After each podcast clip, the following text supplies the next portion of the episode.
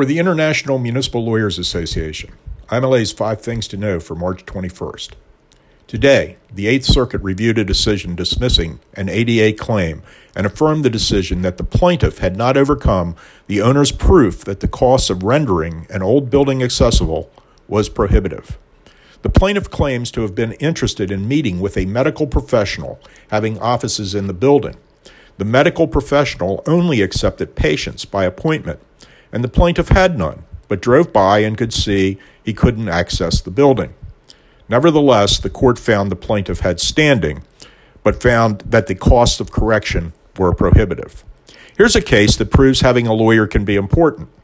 The plaintiff sued a school board for discrimination, but apparently the district was the proper party.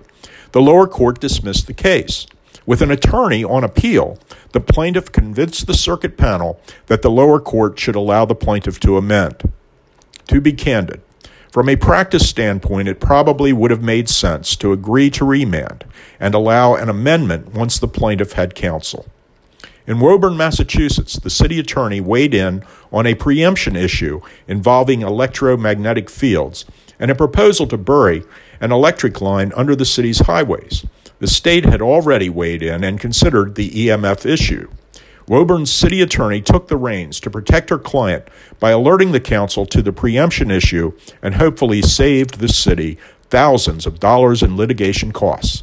In Baltimore, the city is defending its food truck regulations against a challenge mounted by the Institute of Justice, a libertarian organization that challenges hundreds of government regulations. In this case, a court concluded that a rule limiting food trucks from operating within 300 feet of an existing restaurant was vague. Maybe the judge was looking for a restriction in meters. Last but not least, in a case that proves the extent to which attorneys' fees drive litigation in the civil rights arena, rather than the rights of those litigants, the Supreme Court at conference Friday will consider whether a litigant can continue a suit for nominal damages and attorney's fees in a suit challenging an ordinance that was never enforced and one that has been repealed. We don't make this stuff up, and that's why there are links on our website to the sources for these podcasts. Join over 300 colleagues at the IMLA seminar and Section 1983 defense program. Two people almost died in this year's Iditarod, stranded on the ice and holed up against 50 mile per hour winds in temperatures cold enough to kill. Hear Gunnar Johnson talk about leadership lessons he learned from last year's Iditarod.